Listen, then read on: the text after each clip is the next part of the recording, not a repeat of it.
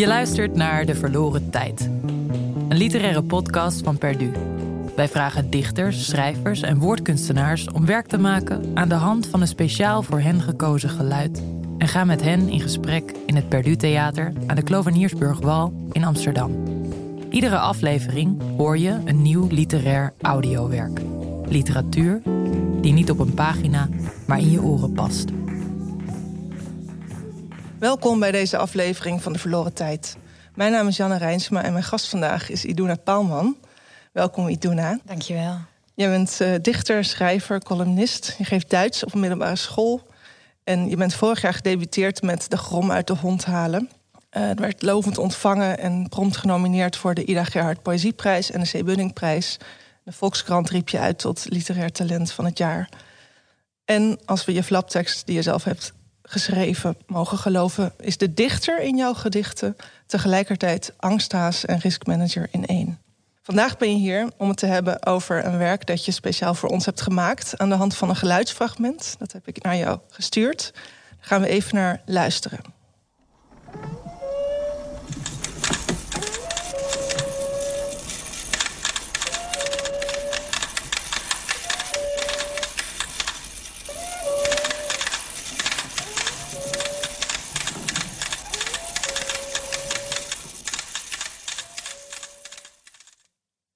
Kreeg het geluid van mij zonder tekst of uitleg. En op basis daarvan heb jij zelf een nieuw audiowerk gemaakt. Waar je ons niet te veel over wil vertellen, maar wel de titel. uh, ja, de titel is De wapenbeperking geldt voor iedereen. En ik denk dat het inderdaad leuk is om het eerst te luisteren en dan erover te praten. Goed. Nog een tip voor luisteraars is: het is een goed idee om je koptelefoon op te doen. Want dan hoor je een stuk beter allerlei mooie nuances in het geluid.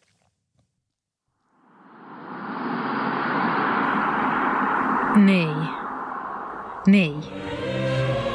Nee. Ja, nee. Nee, ik heb dus niet veel te verbergen. Eigenlijk niets. Ik heb eigenlijk niets te verbergen. In feite heb ik niets te verbergen. In feite ben ik één groot tevoorschijn komen. Ik ben zeer aanwezig en dat is maar goed ook, want als ik niet aanwezig was, ja, ik, weet niet. Ik weet niet. Ze zeggen dat luchtstromen vooral vat hebben op mensen die aanwezig zijn. Op voorwerpen die aanwezig zijn. Dat is het. Het probleem is niet dat ik iets te verbergen zou hebben. Het probleem is dat de wind niet zou hebben om te raken. Als ik niet glad en kaal en ter plekke hier ik bedoel dus zonder inkepingen of gangenstelsels, of achterdeur of lege oprit of de straat waar ik de moord dus niet heb gepleegd. Ik zeg ik, maar ik bedoel natuurlijk wij. De wapenbeperking geldt voor ons allemaal. We moeten allemaal inleveren. We leveren allemaal in. Alle munitie is van ons afgegleden bij wijze van overwinning. We zijn weggerend en achtergebleven. We zijn tevoorschijn gekomen terwijl we bezig waren met een goed voorbereide vluchtpoging, die feitelijk dus nergens voor nodig was. Als Rusland onderdelen van zijn wapenprogramma intrekt, moeten wij dat ook. Wie uit de greep van het raketschild blijft, hoeft niet te vrezen voor de veiligheid. En hoewel er nog 270 miljard bij moet komen om beschermd te zijn tegen een Noord-Koreaanse aanval, kun je nu al spreken van een ijzeren afweer. Een ijzeren afweer met menselijke trekken. Een afweer die past bij de nieuwe generatie. We hebben allemaal niets te verbergen omdat we bloot zijn. Bloot en prachtig, zoals onze moeder dat zei.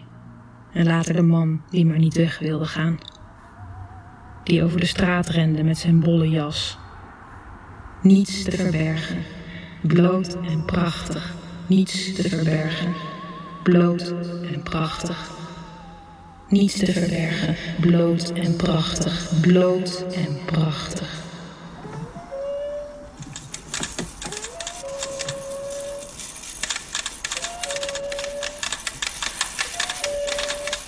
Potentiële zelfmoordslachtoffers. Vrouwen die worden bedreigd door hun gewelddadige partners. Kinderen die worden meegesleurd in straatoorlogen. Ze lopen allemaal gevaar door vuurwapens. Welk afweersysteem met menselijke trekken zegt, ze hebben er allemaal eentje nodig. Geen gevaar lopen door vuurwapens, gevaar lopen door gebrek aan vuurwapens. Gevaar lopen door gebrek aan vuurwapens. Zo gaat het. Wat als gebrek wordt ervaren is leidend in het debat.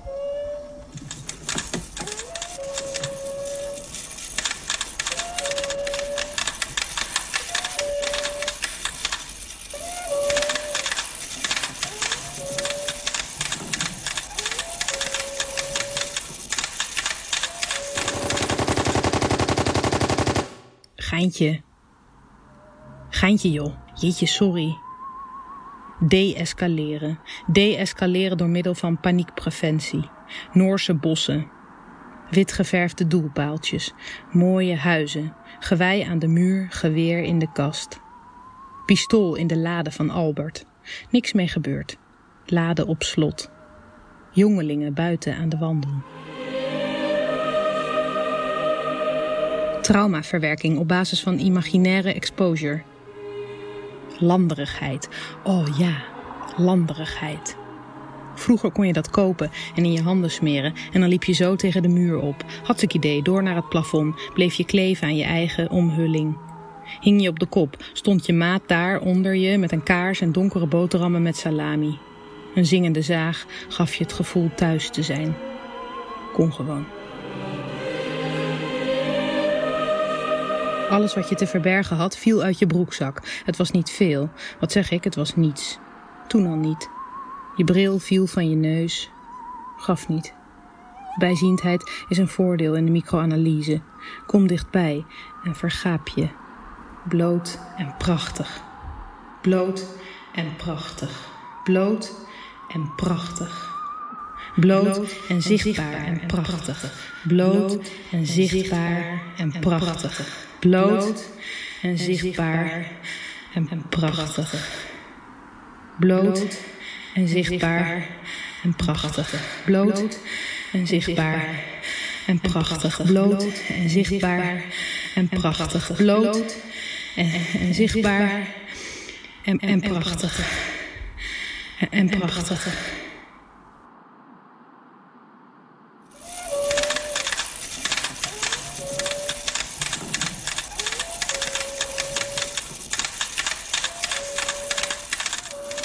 We hebben niet eens een auto. We racen heel rustig. Kijk nou, we racen heel rustig op onze fiets, net zoals die man. We worden heus niet achterna gezeten. Onze jas bolt niet op. We hebben vergunningen. En wat dan nog? Werden we achterna gezeten? Werden we staande gehouden? We hebben niets te verbergen. En de wapenbeperking geldt voor iedereen. Dat weten wij heus wel. Dat hoef je ons niet te vertellen. Er was een man. Hij schoot een andere man. Hij had spijt. Hij had geen spijt. Zijn spijt kreeg de textuur van een linnen doek, toen van spijkerstof, uiteindelijk van een klamboe. Hij verborg zich niet. Hij kreeg wat ze noemen een eerlijk proces. Het was fijn om de publieke tevredenheid te peilen. Zelfs zijn dochters lieten hun tevredenheid peilen. De tribune kreeg een kastje om hun pols. Alles liep in lijn met de verwachting. De straf duurde lang maar ook weer niet heel lang. Zijn moeder was opgelucht, kwam kleren brengen, herkende het lichaam van een jongetje. Ze dacht ook wel aan die andere man en de moeder van die andere man. Ze wist niet of ze geen droefheid voelde of die droefheid gewoon uitzonderlijk goed verborg. Wapenbeheersing, wapenbeperking, ontwapening. In de eerste plaats kan de meest consequente van alle worden onderscheiden: de algemene en volledige ontwapening. Een tweede type ontwapening is de eenzijdige ontwapening. Voorstanders van dit type ontwapening stellen dat men de conflictstof tussen twee partijen kan opheffen door eenzijdig te ontwapenen zonder aan te dringen op inspecties en dergelijke om na te gaan of de andere partij volgt. Het derde type kan worden omschreven als wapenbeperking. Dit type moet als realistischer worden gekenschetst dan bij de eerder genoemde typen. Het principe is hier dat met behoud van het machtsevenwicht de bewapening van landen, mensen of wapensystemen wordt gereduceerd tot een aanvaardbaar minimum En wel op zodanige wijze dat geen van de partijen gedurende dit proces in een duidelijke voordeelspositie komt. Het derde type kan worden omschreven als wapenbeperking. Dit type moet als realistischer worden gekenschetst dan bij de eerder genoemde typen. Het principe is hier, het principe is hier dat met behoud van het machtsevenwicht, machtsevenwicht, machtsevenwicht, de bewapening van landen, van landen, van landen, mensen of wapensystemen wordt gereduceerd tot een aanvaardbaar minimum, paar minimum, paar minimum. En wel op zodanige wijze dat geen van de partijen gedurende dit proces, proces in een duidelijke voordeelspositie, voorde, voorde, voorde, voordeelspositie komt.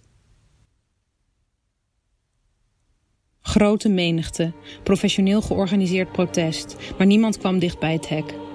Als mensen wel dichtbij waren gekomen, zouden ze zijn begroet door de meest vrede honden en de meest angstaanjagende wapens die ik ooit heb gezien.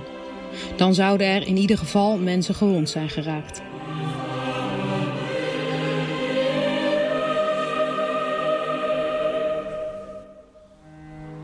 Ik heb alles ingeleverd wat ik heb. Nee, niet ik. We hebben alles ingeleverd wat we hebben. We luisteren goed naar de persconferenties en de mobiele alerts. Er is een theorie die stelt dat alle situaties en alle personen waarin en waarbij je ooit alert bent geweest, op je hoede, ergens worden opgeslagen. En als zo'n situatie of persoon terugkeert, dat je dan dus altijd de herinnering hebt aan alertheid, aan op je hoede zijn. Ik zeg bewust geen paniek. Ik zeg alertheid. Ik zeg op je hoede. En die herinnering aan alertheid zorgt dat je alert bent. Zo wordt alert zijn dus iets onuitroeibaars. Telkens als het verdwijnt, komt het tevoorschijn in een herinnering, waardoor het er weer is, buiten de herinnering. Het is de brand die zichzelf aansticht, de pyromaan die zichzelf met benzine overgiet. We kunnen u niet onderzoeken omdat u bent verdwenen in uw eigen resultaat. We kunnen u niet herbergen omdat u geen vaste vorm hebt aangenomen. We kunnen u niet leeghalen omdat u niets te verbergen hebt. We zijn de landerijen ingevlucht omdat alles wat de landerijen te verbergen hebben in feite de landerijen zelf zijn. De landerijen spreiden zichzelf tentoon doordat ze zich verbergen. Al jaren wordt gemeld, het raketschild is actueler dan ooit. Al jaren wordt gemeld, het raketschild is actueler dan ooit. Al jaren wordt gemeld, het raketschild is actueler dan ooit. O inkepingen en gangenstelsels en de afwezigheid van een agressor of de acceptatie van de agressor als onderdeel van de in slaap dommelende alertheid. U hebt niets te verbergen. U hebt niets te verbergen had u maar iets te verbergen. O, dit prachtige tevoorschijn komen. O, dit prachtige niet verbergen. O, al dit prachtige tevoorschijn komen. O, al dit prachtige niet verbergen. Wanneer houdt het op? Kijk, we hebben niet eens een auto. We racen heel rustig. Kijk nou, we racen heel rustig op onze fiets.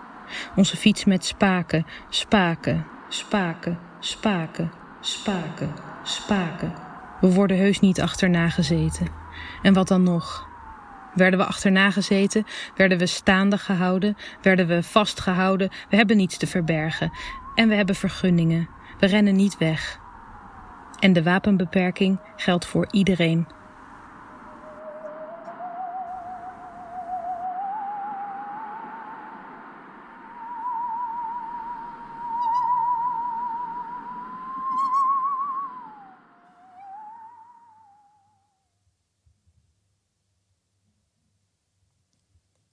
Mooi. Dank je. En heel spannend. mm, jouw gedicht begint met wat een antwoord lijkt op de vraag: wat heb je eigenlijk te verbergen? En degene die antwoord wil stellig zijn, maar die hapert en aarzelt. En dus er valt meteen al een gat in wat hij, en het verhaal wat hij wil dichttimmeren. Oh ja. Um, ja, zo begint het. Maar hoe, hoe ben jij eigenlijk begonnen? Um, ben in ieder geval begonnen met het luisteren van het geluidsfragment.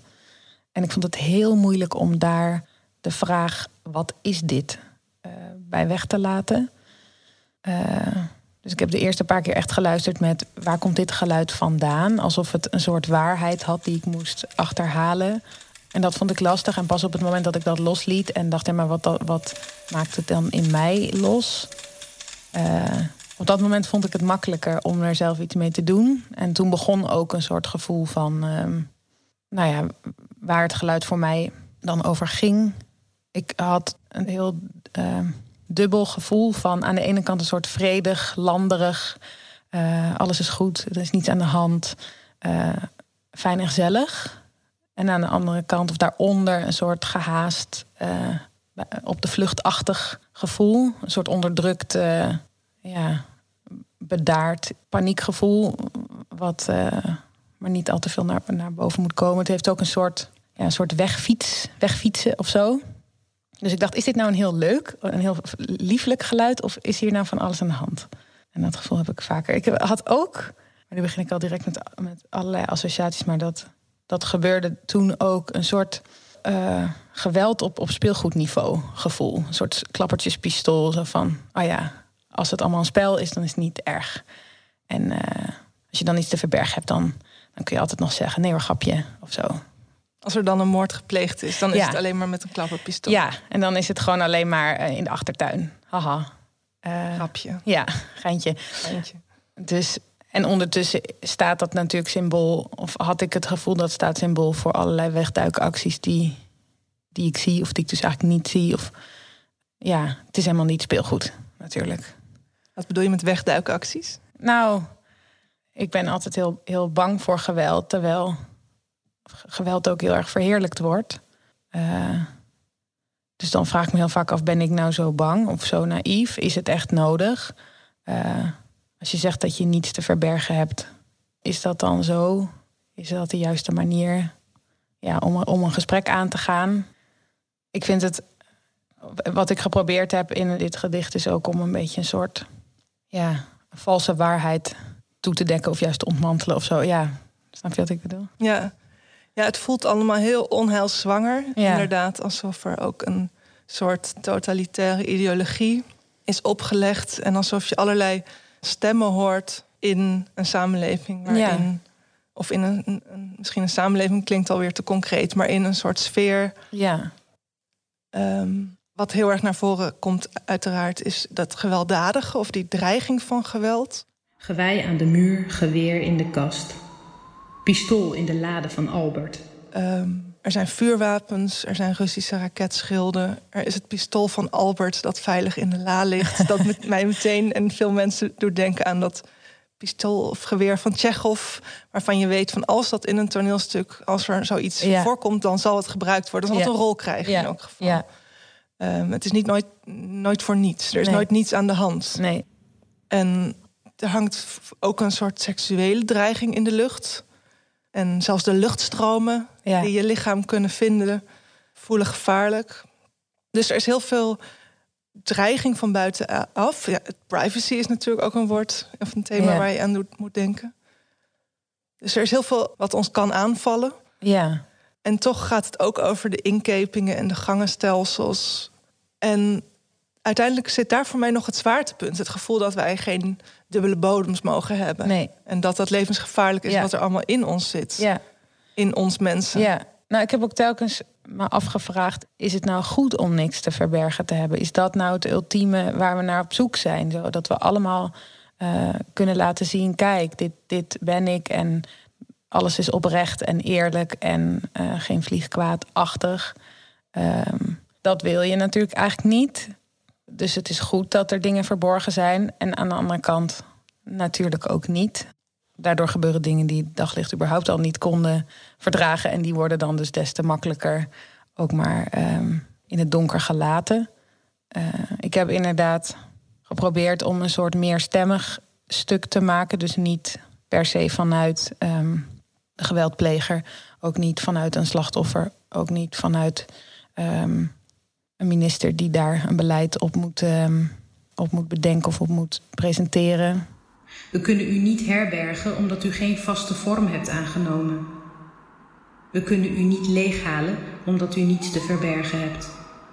Dus ik, ja, ik denk inderdaad dat, dat het dreigende of het, het verbergende in onze wereld uh, niet één kern heeft of niet één oorsprong. Dat houdt elkaar ook in stand, misschien. En heb je dan het gevoel dat we meer het verborgene en het verbergen moeten beoefenen en vieren? Nou, misschien, ik weet het niet. Wat, ik, wat, ik, wat mij hielp tijdens het schrijven was juist ook om het heel. Um, om, om de, het mysterie er een beetje af te halen, juist. Ik heb bijvoorbeeld een heel stuk gelezen in een militair wetenschappelijk tijdschrift. Uh, waar ook echt letterlijk stukken van in het in het stuk terecht zijn gekomen. De militaire spectator heet het, geloof ik. Uh, dat daar heb jij de mosterd gehaald. daar heb ik de mosterd gehad. Nou ja, dat, gaat dus, dat, dat is gewoon een hele verhandeling over... Um... Wapenbeheersing, wapenbeperking, ontwapening. En over wat voor delicate uh, evenwichten daar wel en niet in kunnen bestaan. En wat als realistisch moet gekenschetst worden en wat niet. En als je dat leest, dan gaat het over een, een, een computerspelletje bijna. Of over dus iets in de achtertuin met een klapperpistool. En, uh, of over gewoon theorie. Het is gewoon theorie. En het gaat helemaal niet over mensenlevens. Ja. En dat is zo gek, want het gaat natuurlijk over mensenlevens. En het gaat wapenbeperking. Dat gaat over het beperken van geweld dat je lichamen aandoet. Maar als je het leest, dan is het een, een, best een fancy term. Ja, alsof het om een prettige dosis gaat. Ja, ja, inderdaad. Alsof, het, ja, alsof je het uit de koelkast kunt halen. ja. Maar dat vind ik dus een fijne manier om, om, om me te verhouden tot um, ja, je wel of niet achter iets verschuilen, of wel of niet um, uh, slachtoffer zijn of, of juist dader zijn. Ja. Dat zijn allemaal dingen die ik natuurlijk niet kan bedenken.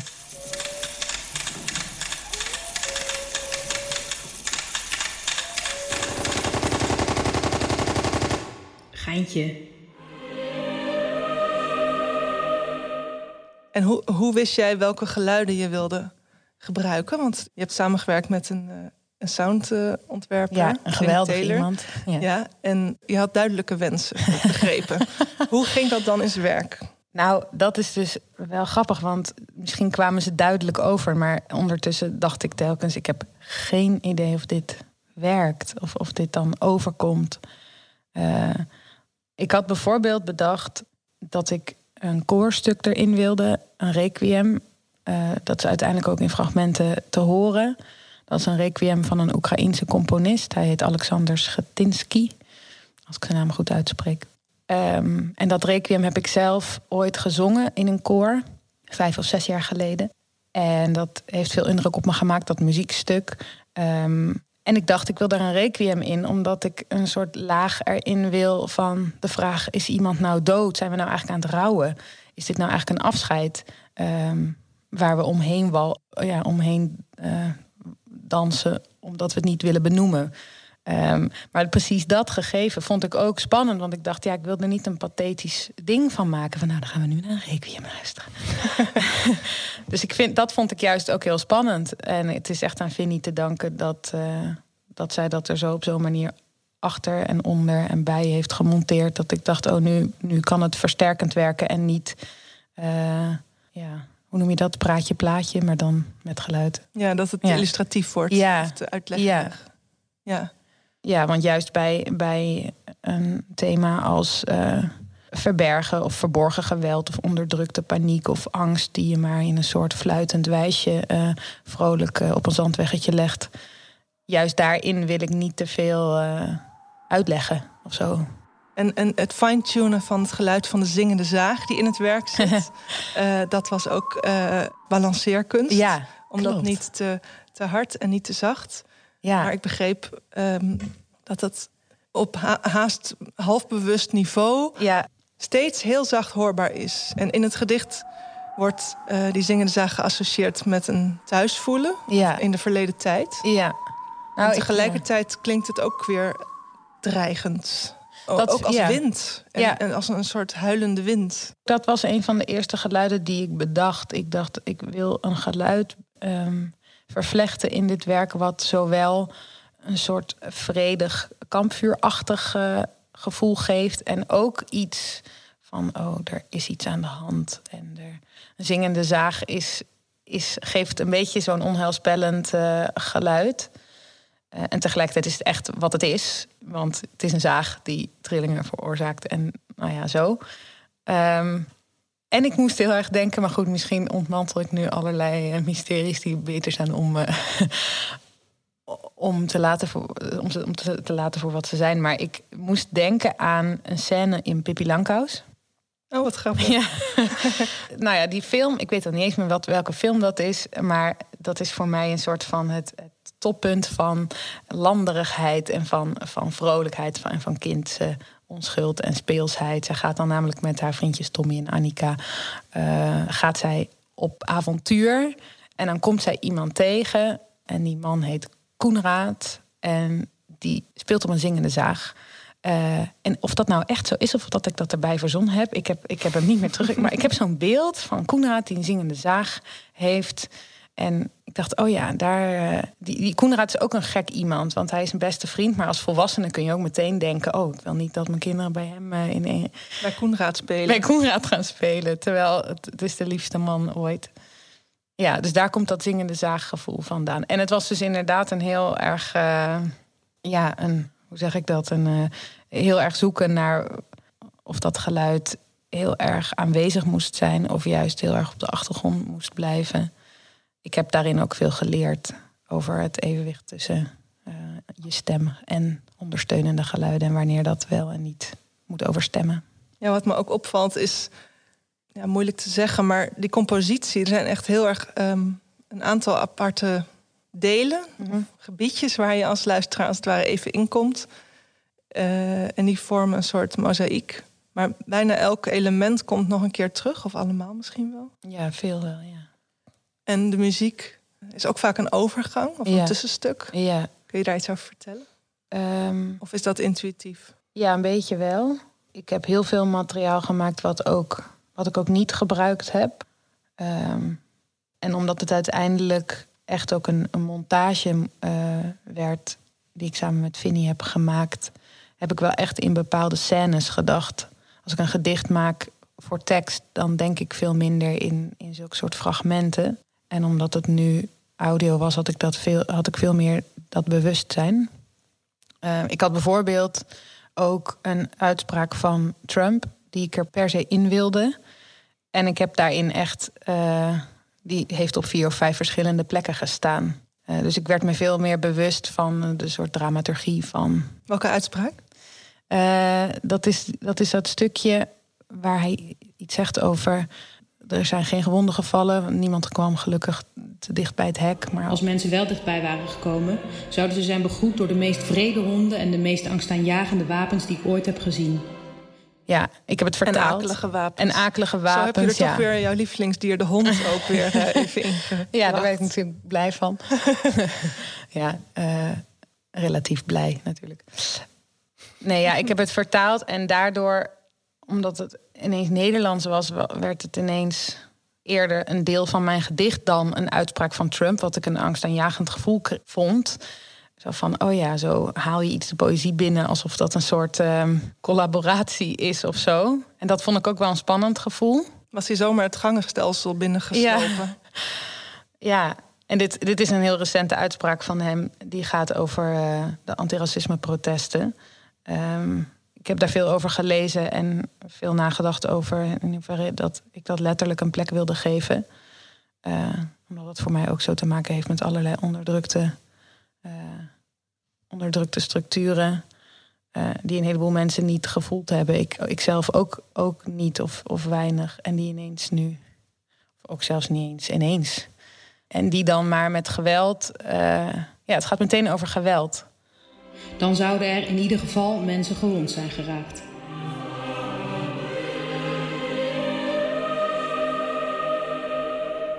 Het gaat meteen over fysiek geweld, ja. terwijl het eigenlijk over, ja. ook over andere vormen van mensen psychologisch ook geweld aan ja. gaat. Ja, ja en, en, en het gaat direct over van uh, wat er verborgen ligt en of dat het daglicht mag zien, uh, of dat uh, bloot mag liggen. Ja. En, en dat kan heel vaak zijn niet. In al zijn zogenaamde prachtigheid. Ja, ja waarin prachtig natuurlijk en, en, en uh, helemaal niet een, een, een positief woord alleen maar is. Nee. Of eigenlijk ook heel vaak niet. Er is een theorie die stelt dat alle situaties en alle personen waarin en waarbij je ooit alert bent geweest, op je hoede, ergens worden opgeslagen. En als zo'n situatie of persoon terugkeert, dat je dan dus altijd de herinnering hebt aan alertheid, aan op je hoede zijn. Is angst en dreiging iets wat jou heel erg fascineert en bij de kladden heeft? Of is, Ja. iets, is het, pak jij het zelf bij de kladden? Nou, ik heb wel echt ehm, ehm, periodes gehad dat ik erdoor overvallen werd. Dus dat ik er echt geen grip op had. Ik heb ook altijd het gevoel dat er van alles aan de hand is. En dat ik dat allemaal niet kan zien en niet kan bevatten. En vooral niet kan controleren. En vind ik heel moeilijk. Want ik wil heel graag dingen controleren of dingen er grip op hebben. Ehm, en inmiddels weet ik dat door te schrijven of door te beschrijven, dat dat rust geeft. Maar het is ook een vals soort rust. Want ik heb veel behoefte aan geruststelling. nou ja, wat is nou gewoon. Er valt niks. gerust- Ik bedoel, er is is natuurlijk aan zich al een leeg ballonnetje. Eh, maar ik vind het grappig, want ik, ik kan bijvoorbeeld heel veel met eh, de woorden: het komt goed. Dan word ik echt, dan, wil- dat wil ik heel graag horen. Moet je eigenlijk in Amerika gaan wonen? Ja. Everything's gonna be okay. Dat is natuurlijk het meest valse zinnetje ooit. Ja, maar het grappige is dus dat je het er tegelijkertijd naar verlangt. En je do- doorprikt het ook meteen, het lege ballonnetje. Dus dat vind ik ook interessant. Dan vraag ik me af van als jij schrijft, ben je dan de boel juist aan het temmen en beheersen? Of spring je juist zeg maar, met je hoofd naar beneden diep in die diep in dat reservoir van alle vormen van concrete en abstracte dreigingen die de wereld voor ons in petto heeft? Ik zou heel graag willen, eh, willen zeggen dat dat laatste waar is, maar dat is denk ik helaas niet waar. Ik ben niet zo dapper. Ook niet in conflicten aangaan of in dingen zeggen of in grenzen aangeven. Dat ik, of in dingen benoemen die pijnlijk zijn.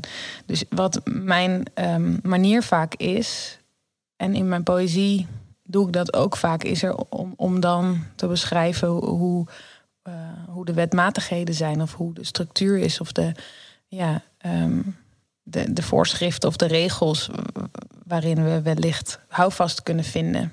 Dus als ik het in het gedicht over een u heb, dan is dat eigenlijk voor mij een manier om iets te laten zien wat ik niet op een andere manier kan zeggen. Dus soms voelt het als een zwaktebod en soms voelt het precies als de manier die goed is om te zeggen wat ik wil zeggen. Ik wou net zeggen, want dat, al dat onderzoeken en omcirkelen en uiteenrafelen, dat is ook heel dapper. Nou, dat troost dat je dat zegt. Eigenlijk is dit een geruststelling, waarvoor dank. Misschien komt het wel goed. Nee. Oké. Dankjewel, Iduna. Dankjewel aan jou. En dank ook aan alle luisteraars. Dit was de Verloren Tijd podcast van Perdu, Centrum voor Poëzie en Experimenten in Amsterdam. En heel graag tot de volgende Verloren Tijd. Dit was De Verloren Tijd. Een podcast van Stichting Perdu. Platform voor poëzie en experiment in Amsterdam. Bedankt voor het luisteren en tot de volgende Verloren Tijd. Deze podcast kwam tot stand met steun van het Amsterdams Fonds voor de Kunst en het Nederlands Letterenfonds.